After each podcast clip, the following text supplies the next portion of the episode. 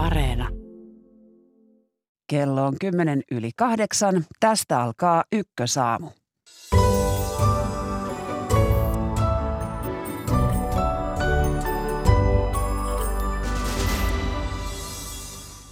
Venäjän hyökkäyssota Ukrainassa jatkuu. Länsi varustelee Ukrainaa. Tuoko se rauhan lähemmäs siitä lähetyksen aluksi?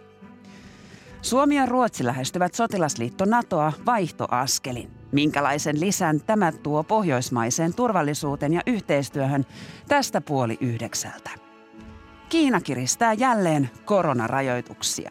Millä hinnalla? Siitä kymmentä vaille yhdeksän. Tämä on Ykkösaamu ja minä olen Marjo Näkki. Hyvää huomenta. Tervetuloa Ykkösaamuun ohjelmajohtaja Ville Brumman rauhanvälityssäätiö CMIstä. Ja hyvää huomenta ja tervetuloa tutkija Tyyne Karjalainen ulkopoliittisesta instituutista. Kiitos. Uutisten mukaan Britannian ulkoministerin Elisabeth Trussin odotetaan vetoavan tänään puheessaan sen puolesta, että Ukrainan liittolaiset lähettävät sodan runtelemaan maahan raskaampaa aseistusta ja kalustoa.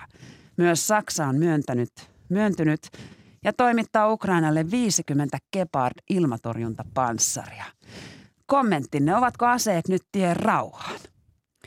No, no siinä mielessä tietysti aseapu tasapainottaa asymmetristä tilannetta Venäjän ja Ukrainan välillä. Venäjä on ydinasevalta, Ukraina huomattavasti pienempi sotilaallinen toimija. Tietysti asetoimituksiin liittyy aina riskejä, miten aseita käytetään, kuka niitä käyttää, mihin ne päätyvät. Sitten taas toisaalta ö, olen itse kiinnittänyt paljon huomiota siihen, että Euroopan unioni ja Euroopan unionin maat eivät ole huomioineet Ukrainan turvallisuustarpeita Krimin valtauksen jälkeen ja, ja nyt, nyt siihen on tullut kyllä selkeä muutos. Eli, eli nyt nimenomaan kovaan turvallisuuteen liittyviä tarpeita huomioidaan näiden asetoimitusten avulla. Ville Brummer, miksi aseet voisivat jollain tavalla tuoda rauha Ukrainaan?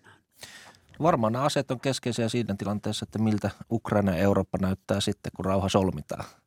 Että se, se, se ei ole, tämä ei ole mitään rauhan välitystä, vaan se on, se on aseiden tuomista yhdelle osapuolelle. Ja toiveen on se, että tämä osapuoli on tarpeeksi vahva, että se pystyy vastaamaan Venäjän aggressioon. Ja, ja toisaalta varmaan ajatuksena myös laajemmin se, että, että sitten tota, Venäjän toimet pysähtyy Ukrainaan ja sitä, se ei laine, laine laajemmin Eurooppaan.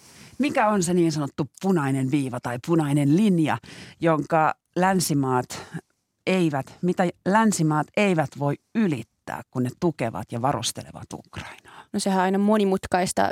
Venäjän intresseissä on, on esittää, että, että kaikenlainen tuki on mahdollinen triggeri eskalaatiolle ja, ja nimenomaan tätä eskalaatiota eskalaatioriskiä ylläpitämällä Venäjä on yrittänyt estää sen, että, Venäjä, että länsimaat eivät asettuisi niin vahvasti Ukrainaa tukemaan materiaalilla esimerkiksi.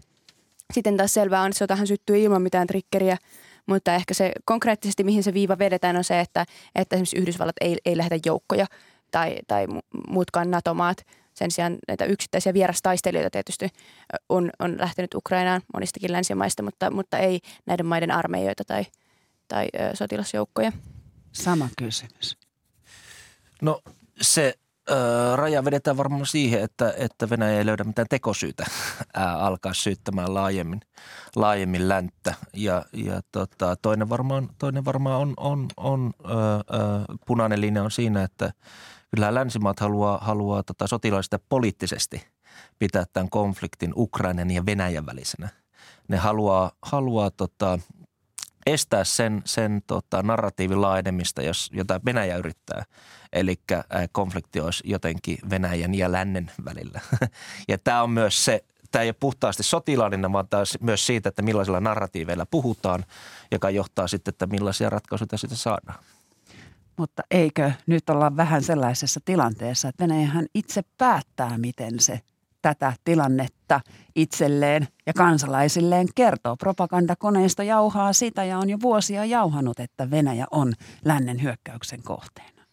Kyllä näin varmasti on, on ja nimenomaan Venäjän toimilla on niin kansainvälinen kuin kotimainen yleisö. Se on tärkeää ymmärtää myös siinä, että kun näihin jossain vaiheessa rauhan neuvotteluihin lähdetään, että, että niitä neuvotteluja käydään sekä kotimaisella että kansainvälisellä yleisöllä. Yksi tuoreita Ukrainan sotaan liittyviä uutisia on myös se, että Venäjä lopettaa tänään maakaasutoimitukset Puolaan ja Bulgaariaan. Ville Brymmer, minkälaisena päätöksenä tai koettelemuksena sinä tätä kaasutoimitusten lakkauttamista pidät? No tämä varmaan laajempi kokonaisuus, jossa on, on, on, puhutaan vähän Transnistriasta, puhutaan vähän ydinaseista, puhutaan vähän kaasusta. Eli mun mielestä tätä, ää, ää, tätä konfliktia yritetään laajentaa, laajentaa eri suuntiin.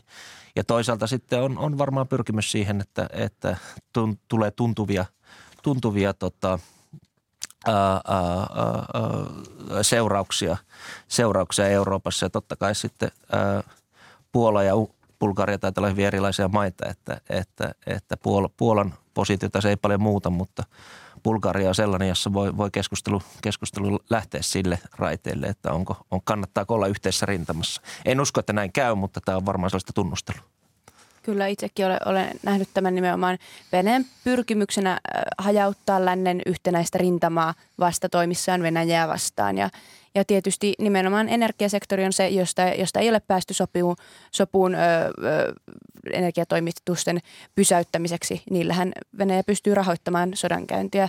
Ja sitten toisaalta se on ollut koko ajan tiedossa, että Venäjä voi myös lopettaa toimitukset Euroopan maihin. Eli, eli kyllä tässä on sillä tavalla monimutkainen ja monisyinen vyyhti kyseessä, eli, eli mitään yksittäistä syytä ei varmasti ole.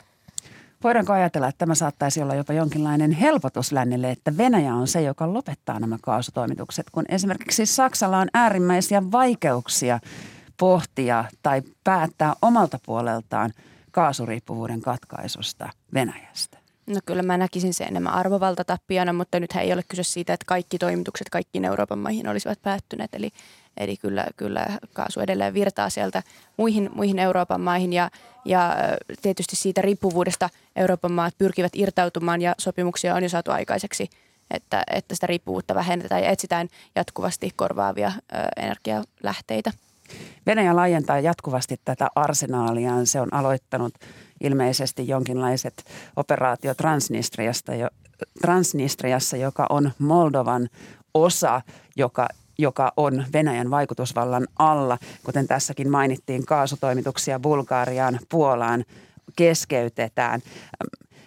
Kun tässä nyt näyttää siltä, että tätä ikään kuin pelättyä arsenaalia Venäjä vaan laajentaa kaiken aikaa – niin millaisessa tilanteessa te näette ammattilaisena, että tällaiset rauhanneuvottelut saataisiin jälleen käyntiin? Nythän ne ovat jäissä. Tyyne Karjalainen.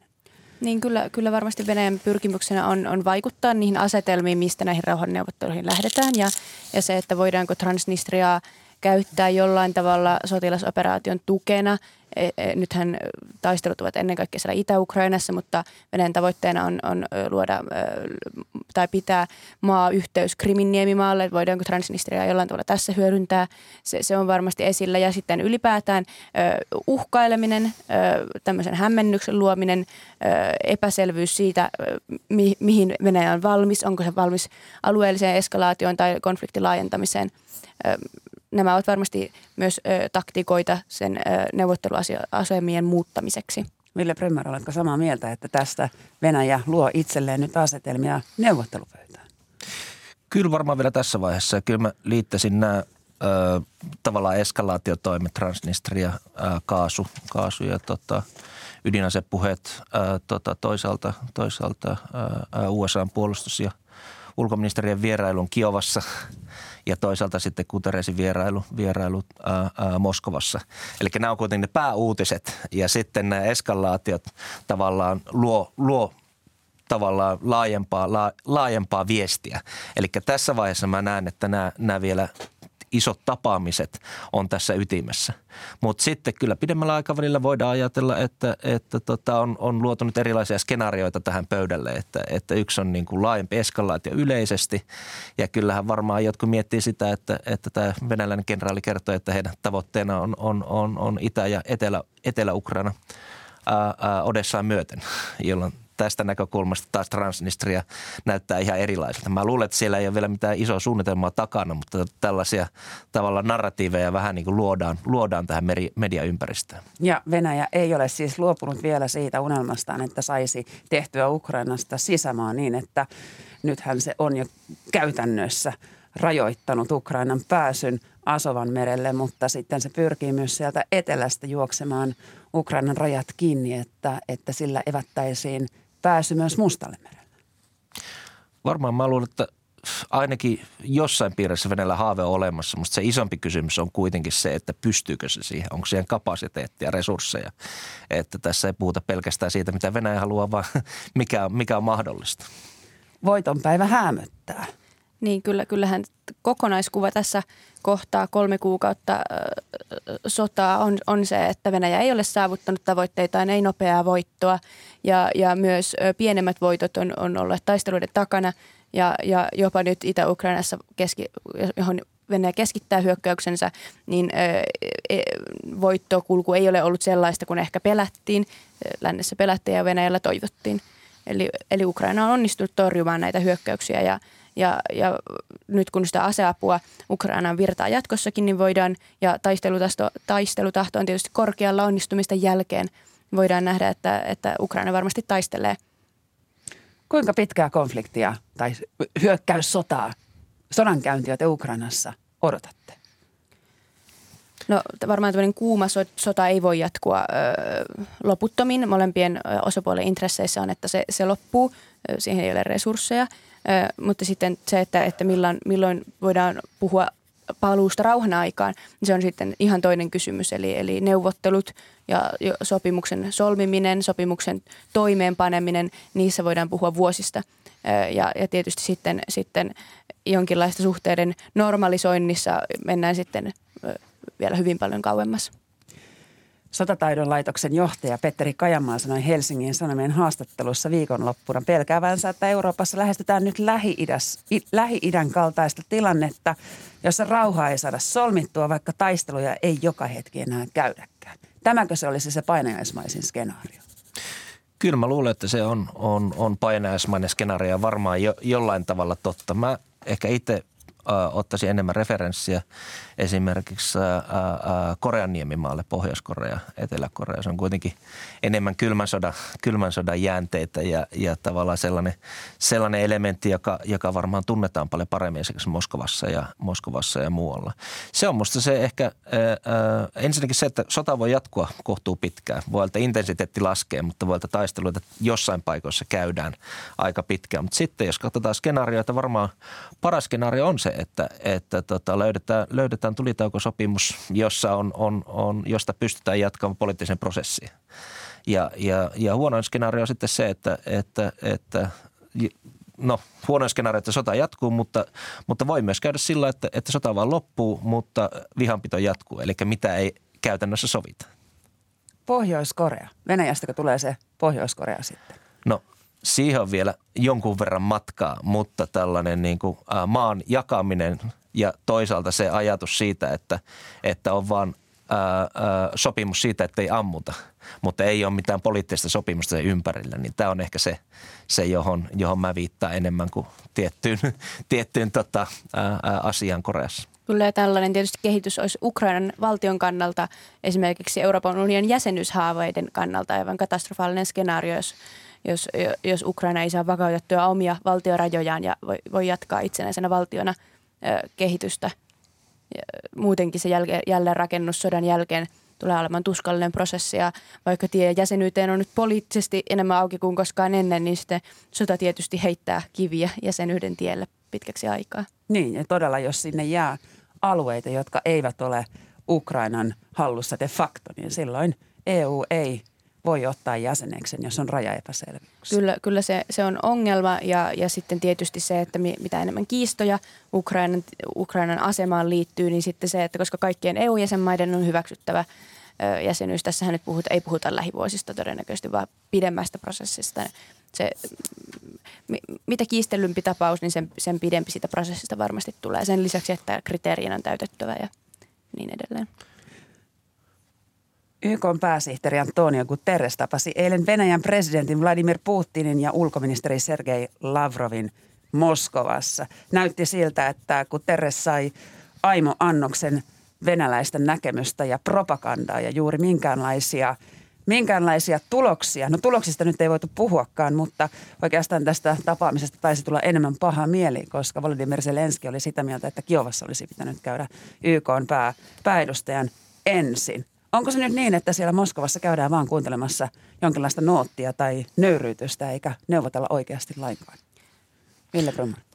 No tämä on just se rauhanvälittäjä dilemma, missä, missä ollaan, että, että jos menee vierailulle pääkaupunkiin, niin sitä joutuu hyväksyä sen, että, että, että, että silloin pääkaupunki määrittelee ne viestit, mistä puhutaan.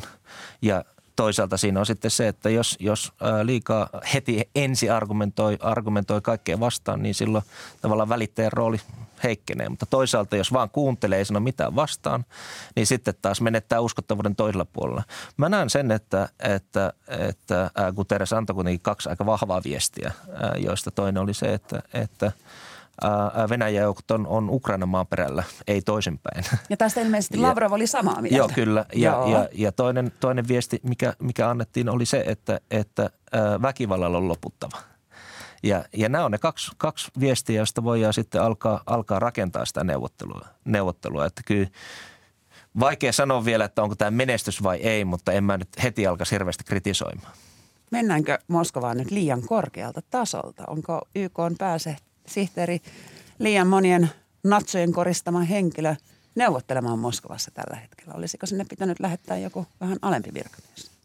No itse ehkä katson tätä tilannetta tai tätä vierailua ennen kaikkea siviilien suojelun kannalta, että, että se oli, se oli paljon esillä ja se on ehkä se, missä voidaan saavuttaa jotain tuloksia, jotka sitten voivat johtaa myöhemmin, myöhemmin, tai myöhemmin muihin edistysaskeliin neuvottelurintamalla, mutta, mutta nimenomaan se, että, että luulen, että tämä vierailu parhaimmillaan, jos haluaa katsoa sinne jotain positiivista, niin saattoi edistää sitä, että, että Venäjä ja Ukraina voivat sopia siviilien evakuoinnista esimerkiksi Mariupolista.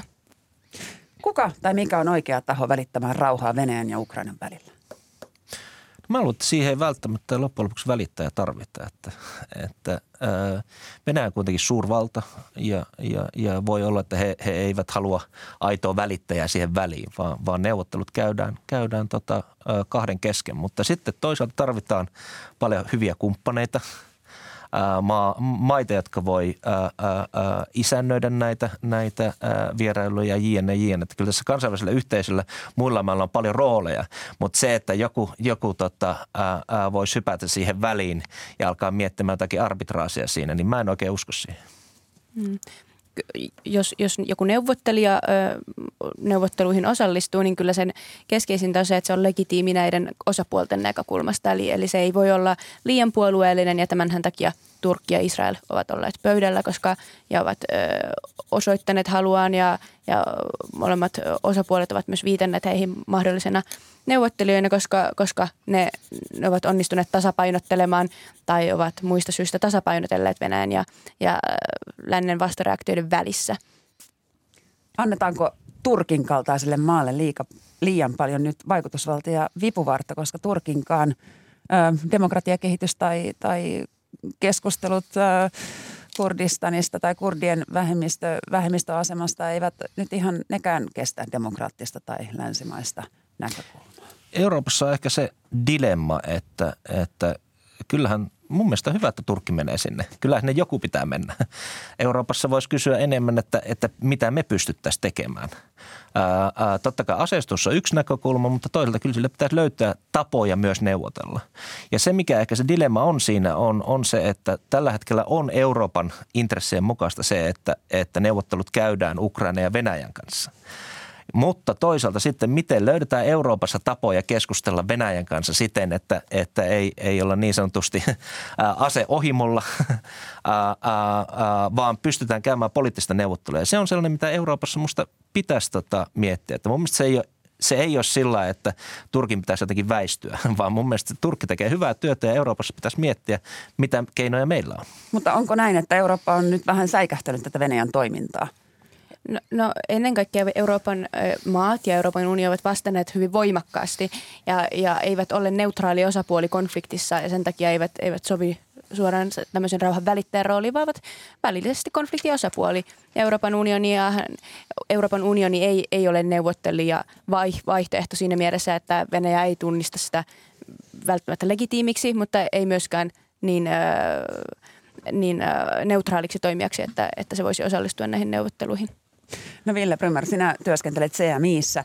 On, olisiko tällaisille ammattivälittäjille pikemminkin rooli tässä Ukrainan ja Venäjän välisessä tai Venäjän aiheuttamassa hyökkäyssodassa?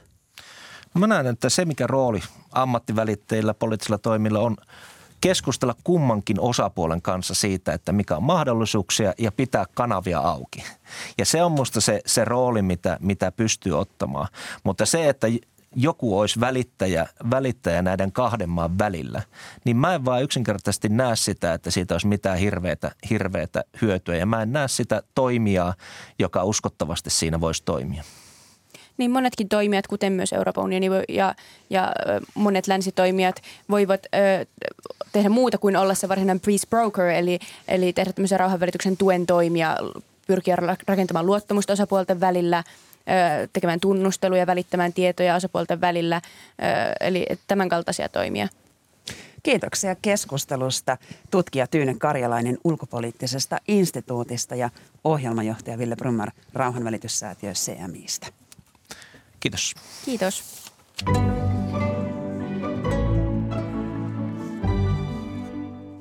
Tässä lähetyksessä puhumme seuraavaksi pohjoismaisesta turvallisuusyhteistyöstä ja ohjelman lopuksi olemme yhteydessä Kiinaan, jossa on kiristetty tuntuvasti koronarajoituksia. Ulkopoliittinen instituutti ja suojelupoliisi järjestävät tänään yhteisen seminaarin, johon kokoontuu pohjoismaisten turvallisuus- ja tiedustelupalveluiden johtajia ja muita alan asiantuntijoita. Tervetuloa Ykkösaamuun ulkopoliittisen instituutin varajohtaja Samu Paukkunen. Kiitoksia ja hyvää huomenta. Ja hyvää huomenta kansallisen turvallisuuden yksikön johtaja Petri Knaape sisäministeriöstä. Kiitoksia, hyvää huomenta. Olet entinen Supon apulaisjohtaja ja nyt otetaanpa kiinni näistä ajankohtaisemmista asioista. Lehtitietojen mukaan Suomi ilmoittaa NATO-hakemuksestaan jo ensi kuun puolivälissä. Asiantuntijat arvioivat, että Suomen ja Ruotsin mahdollinen jäsenyysprosessi on ollut nopeaa – on ollut niin nopeaa, että se on päässyt yllättämään Venäjän.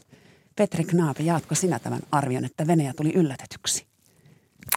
Niin, meillähän tämä jäsenyyshakemuksen valmisteluprosessi on edennyt nopealla aikataululla, mutta tietenkin täytyy huomioida, että tämä erittäin nopeasti ja dramaattisella tavalla muuttunut turvallisuusympäristö täällä Suomessa. Ja mielestäni tässä tilanteessa meidän suomalaisten poliittinen päätöksentekokoneisto on osoittanut tehokkuutensa ja valmistellut asioita niin ripeällä tavalla ratkaisuja varten, kun se suinkin on ollut mahdollista. Ja ehkäpä tämä mediassa esitetty ajatus siitä, että se on yllättänyt osapuolen, joka on toisaalta sitten tässä tilanteessa ollut hyvin kiireinen tuolla Ukrainassa hyökkäyssodassaan tai itse käyttämässä erikoisoperaatiossa, eivätkä ole ehtineet sitten pelikirjassaan var- varautua tähän tilanteeseen. No Samu Paukkonen, asiantuntijana tai tutkijana, miten sinä tilanteen Suomen valtionjohto on toiminut tosiaan tässä tilanteessa aivan poikkeuksellisella nopeudella. Se taso, jolla suomalainen valtiojohto, suomalaiset diplomaatit asiaa edistävät, on jotain ihan ennennäkemätöntä.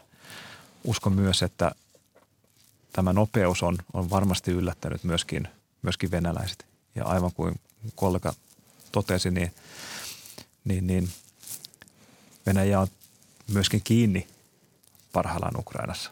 Venäjä on kiinni myöskin oman sisäisen tilanteen hallinnassa.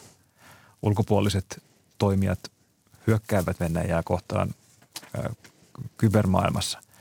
Ää, tilanne on täysin poikkeuksellinen myöskin siinä suhteessa. Hmm.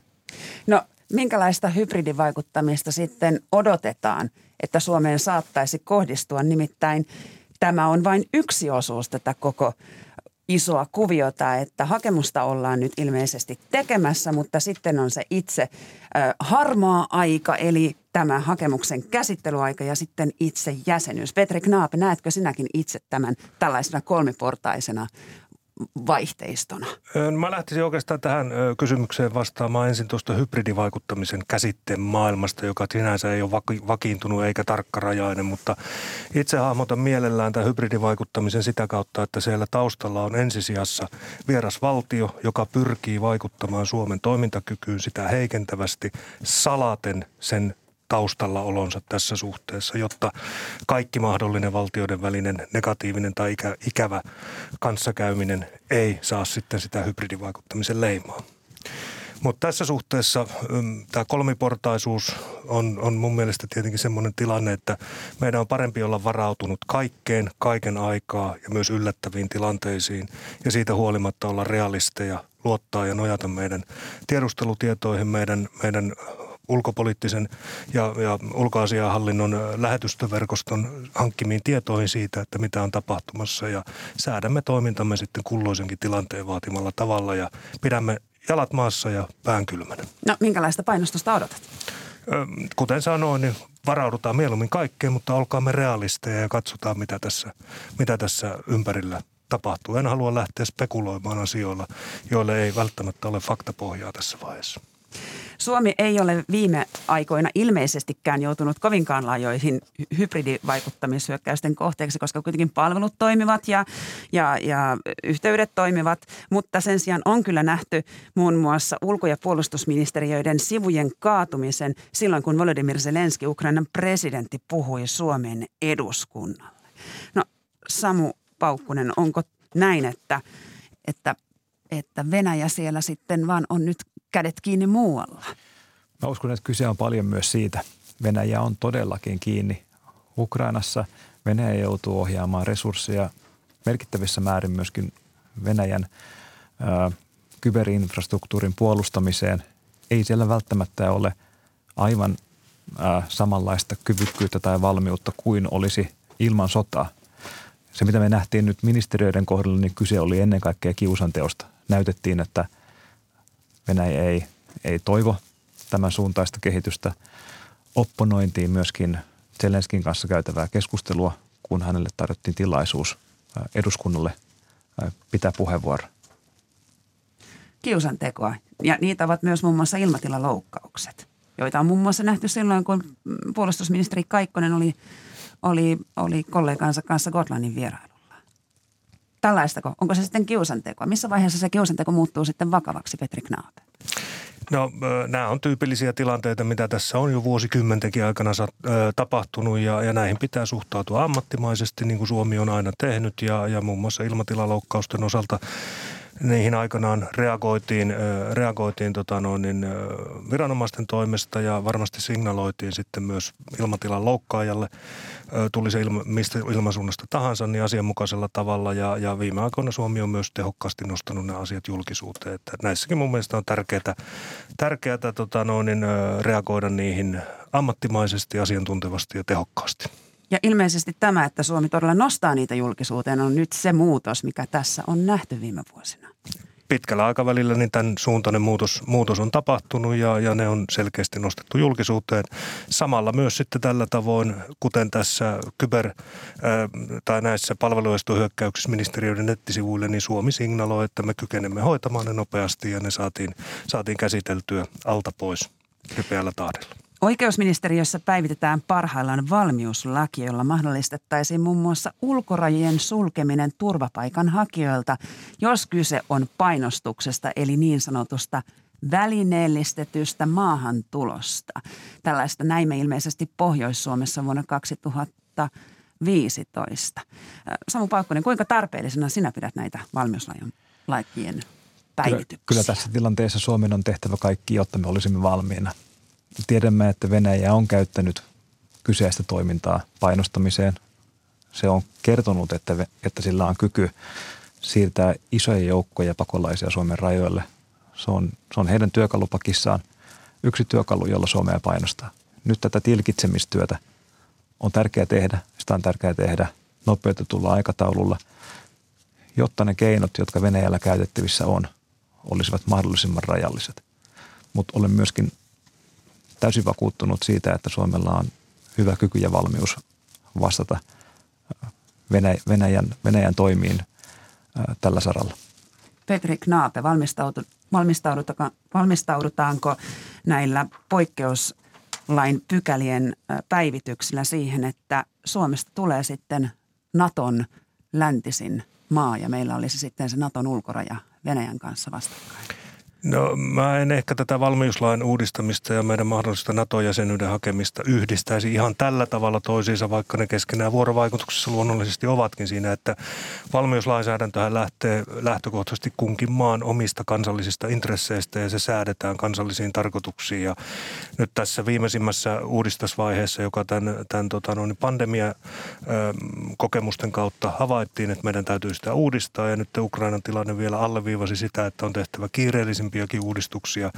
Sen osalta mun mielestä meidän lainsäädäntövalmistelukoneisto ja ministeriöt on osoittanut tehokkuuttaan ja kyenneet tekemään sellaisen, sellaisen ehdotuksen, joka nyt etenee pikaisella aikataululla, jolla ne akuutimmat tarpeet meidän valmiuslainsäädännössä saadaan uudistettua. Erityisesti pahan tahtoinen hybridivaikuttaminen katetaan varmasti sillä, että tarvittaessa voimme sitten ryhtyä äärimmäisiin keinoihin meidän kansallisen turvallisuuden suojaamiseksi tässä tilanteessa. Ja, ja sitten tietyllä tapaa välillisesti se ulottaa myös sitten vaikutuksensa siihen mahdolliseen lopputulokseen, joka tämän meidän turvallisuus- ja puolustuspoliittisten ratkaisujen nojalta seuraa ja, ja luonnollisesti mitä parempi ö, valmius meillä on meidän itärajan suojaamiseen, niin se sitten heijastuu myös, myös muualle. Näetkö, että esimerkiksi terroriiskujen uhka olisi nousemassa tai se riski tulisi nyt vähän toisenlaiseksi, jos ja kun Suomi lähenee NATOa?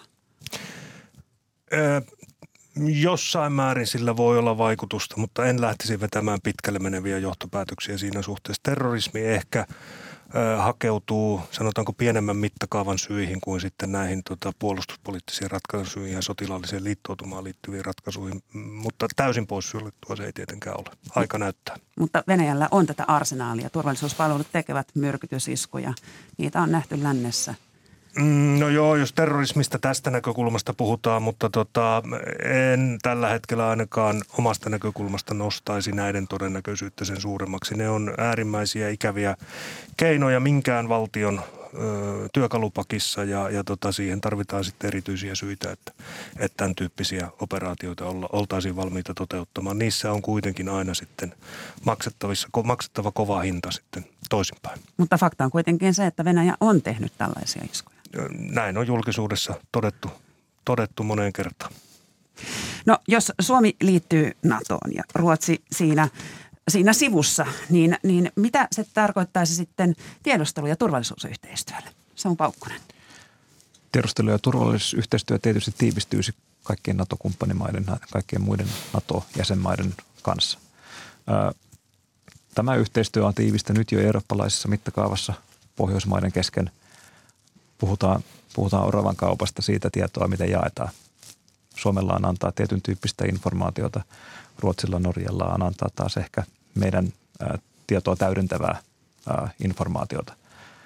NATO on toimijana kuitenkin niin iso, että sen tuottama tiedustelutieto olisi varmasti lisä myöskin Suomen päätöksenteon tueksi jos Suomi ja Ruotsi liittyisivät NATOon, niin siellä olisi, tai jotkut ovat haaveilleet tällaisesta pohjoisesta turvallisuusulottuvuudesta. Petri Knaape, miten sinä tämän tiedusteluihmisenä tämän ulottuvuuden omassa, omasta näkökulmasta näet? Mm, varmasti Pohjoismaat toisivat tullessaan uudenlaista lähettymistapaa ja ovat jo tuoneet tähän kansainväliseen tiedusteluyhteistyöhön. Pohjoismaiden kesken on ollut vuosikymmenten ajan tiivistä, erittäin luottamuksellista, toimivaa tiedusteluyhteistyötä ja, ja turvallisuusviranomaisten välistä yhteistyötä. Ja ehkäpä ne menettelytavat ja toimintatavat ja se pragmaattisuus, mikä täällä Pohjolassa on vallinnut, niin voisi olla sitten sellainen, joka, joka tuo jotain uutta kuvaan mukaan. Ja, ja tota, kuten tuossa edellisessä puheenvuorossa kävi, kävi ilmi, niin tietenkin mahdollinen NATO-jäsenyys aukaisee sitten tietä nykyisille ei-NATO-jäsenille myös niihin tiedustelupöytiin ja tiedustelutiedon vaihtopöytiin, jotka on ollut tähän mennessä vain NATO-jäsenten käytössä. Eli ajattelet, että Suomi tulisi enemmän saama puolelle? Niin, oravan nahkakauppaa, jos katsotaan, niin kumpaan suuntaan ne nahat siinä sitten loppujen lopuksi liikkuu. Joka tapauksessa me saisimme jotain sellaista, mitä ehkä emme tänään saa, vaikkakin tiedusteluyhteistyö läntisten, ää, läntisten palveluiden kesken on ollut tiivistä ja avointa osittain yhteisen turvallisuusympäristön näkemyksen johdosta ja yhteisten turvallisuusintressien johdosta. Mutta samaan aikaan, kuten totesin, niin kyllä me, mekin Ruotsi ja Suomi olemme tekijöitä tiedustelu maailmassa johtuen osittain jopa meidän omasta geopoliittisesta tilanteesta ja siitä realiteetista, joka me, joka me täällä on aikion saatossa havaittu, että toisimme varmasti myös jotain uutta tullessamme sitten näihinkin pöytiin. Samu Paukkonen oli toinen ulkopoliittisen instituutin tutkijoista, jotka julkaisivat viime kesänä tutkimuksen arktisesta alueesta. Nyt tämä arktinen ulottuvuus on jäänyt nyt ymmärrettävistä syistä vähän uutis, uutisagendalle alemmas. Mutta tässä tutkimuksessa sanotaan, että arktisen alueen turvallisuuspoliittinen tilanne on heikentynyt. Muutoksen taustalla ovat ennen kaikkea Venäjän lisääntynyt sotilaallinen varustautuminen entistä provokatiivisempi ja kehittyneempi harjoitustoiminta sekä tiukentuneet poliittiset kannanotot. Voiko näistä päätelmistä vetää nyt yhtäläisyysmerkit Itämerelle? Arktisen osalta tilanne itse asiassa huodontuu entisestään. Jännitteet kasvavat. Mikäli Suomi ja Ruotsi liittyvät vielä NATOon, joutuu myös Venäjä suunnittelemaan aluepuolustuksensa ja omaa sotilastrategia, oma, oma, omat sotilastrategisensa laskelmansa uudelleen. Itämeren osalta voidaan nähdä myöskin, että jännitteiden kasvua on tulossa, mikäli Suomi ja Ruotsi liittyvät NATOon. Silloin me ollaan tilanteessa Pohjolassa, jossa kun aikaisemmin on toimittu vähän käsijarru päällä turvallisuuspoliittisessa yhteistyössä, niin voidaankin nähdä yksi yhtenäinen NATO-alue. Tässä suhteessa myöskin oletetaan, että Venäjä signaloisi, miten he suhtautuvat NATO-jäsenmaihin NATO-pohjollaan. Petri Knaabe, miten arktinen alue sisäministeriön kansallisen turvallisuuden yksikön päällikköä huolettaa? Niin, me ollaan arktisen alueen ja muidenkin tämän Pohjolan turvallisuusympäristön ajankohtaisten kysymysten osalta, niin, niin ollaan uuden edessä. Eli tilanteessa, jossa meidän täytyy miettiä, että mitä kaikkea tässä tulee tapahtumaan näiden Venäjän aika dramaattisten muutosten johdosta, jotka jossain määrin olivat meille kaikille – siinä mielessä yllättäviä, että, että ei, ei uskottu, että näin pitkälle Venäjä voisi tässä tilanteessa mennä. Ja oikeastaan tuohon kollegan vastaukseen osalta, niin siihen en löydä mitään keskeistä lisättävää, mutta Kiinan nostaisin mukaan tähän kuvaan, koska Kiinalla on myös intressiä sen jäämeren kautta kulkevan uuden reitityksen kautta niin tietoliikenteen näkökulmasta kuin, kuin laivaliikenteen ja infrastruktuurin näkökulmasta. Ja sitä me emme vielä tiedä, mikä Kiinan reaktio tässä asiassa tulee olemaan. Aivan, Kiinahan on merkittävä toimija arktisella alueella ja nyt. Ja kun Venäjä on poissuljettu arktisen neuvoston työstä, on mahdollista, että kaksi maata tiivistävät siellä keskinäistä yhteistyötä. Mitä me nähtiin, Kiina ja Venäjä. Kiina ja Venäjä, Venäjä. Mitä me nähtiin vuonna 2014 ja Krimin valtauksen jälkeen oli, että Kiinan ja Venäjän suhde tiivistyi.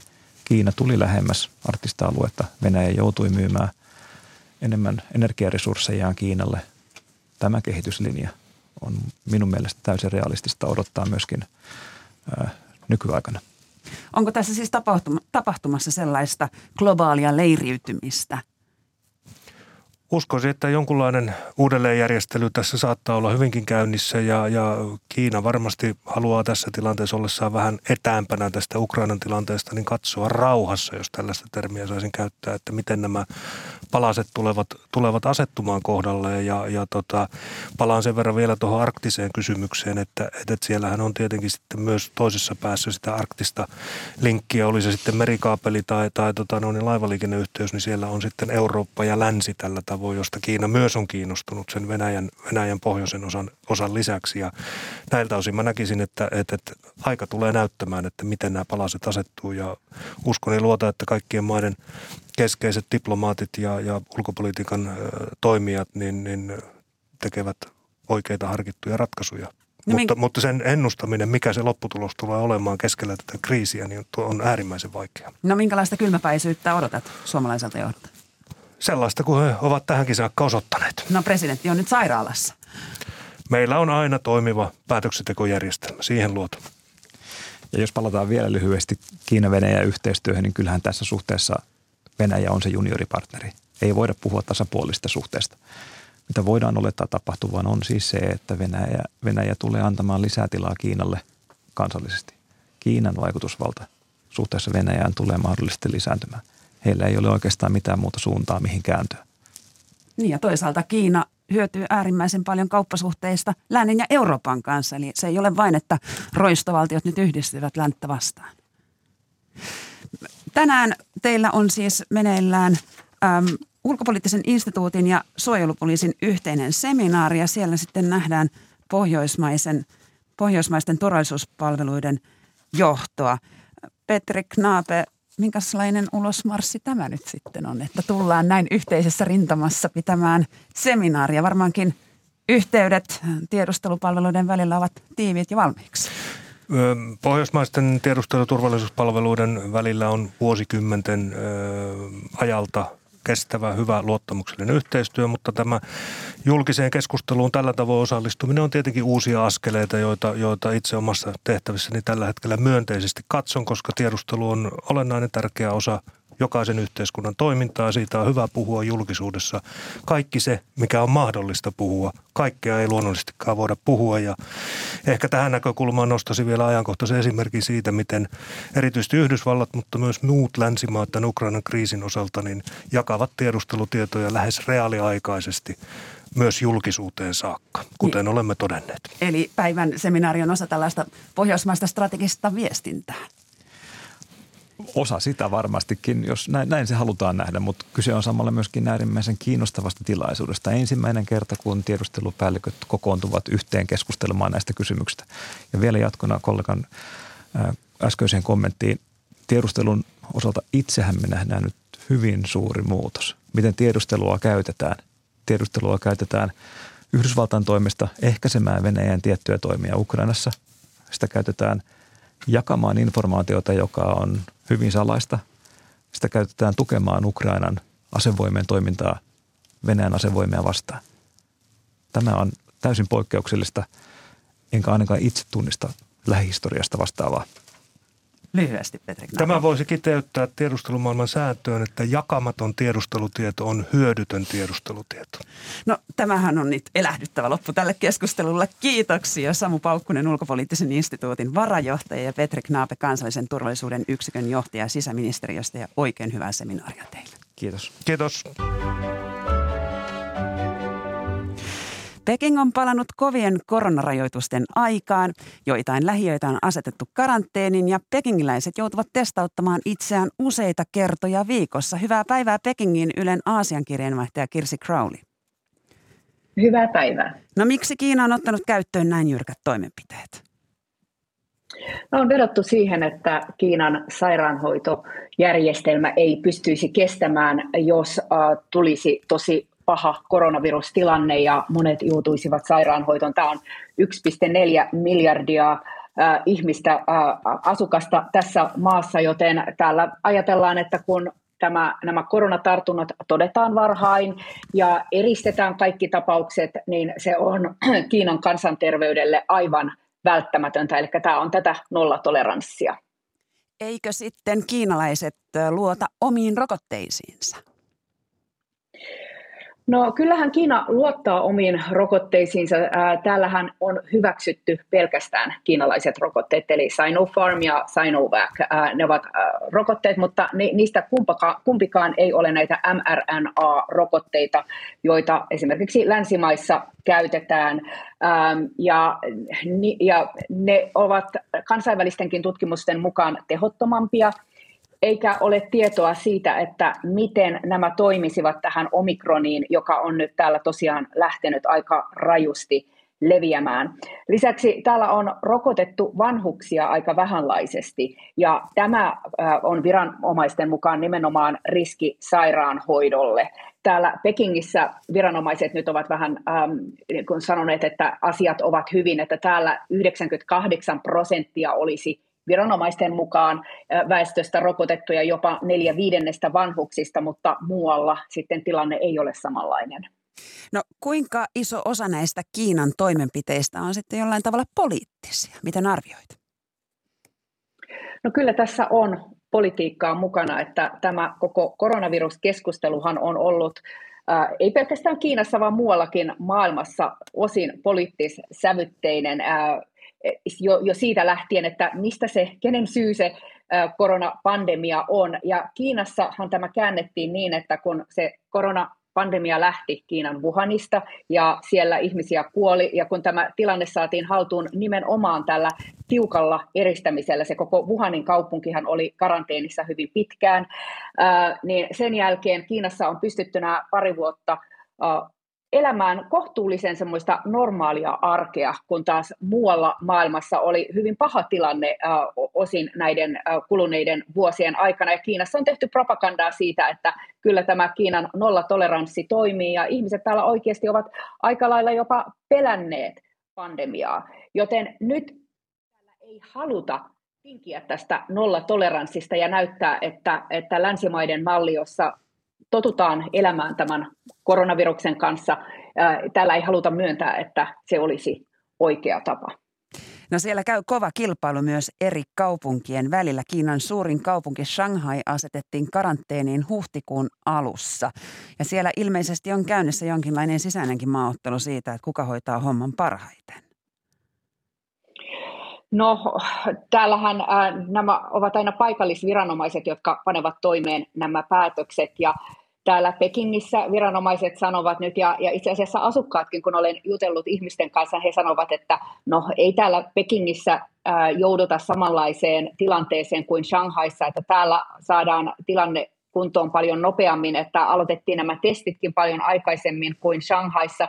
Shanghaissahan on nyt tähän mennessä ollut ää, jo puoli miljoonaa tartuntaa, vaikka tosin niistä suurin osa on oireettomia, ja täällä täällä Pekingissä on nyt ollut vasta viiden päivän aikana, kun tämä tartunta on lähtenyt leviämään alle 100 tartuntaa. Nyt eilen oli 34 tartuntaa, että täällä ainakin viranomaiset ovat sitä mieltä, että täällä pääkaupungissa pystytään pitämään tämä ää, tilanne aisoissa.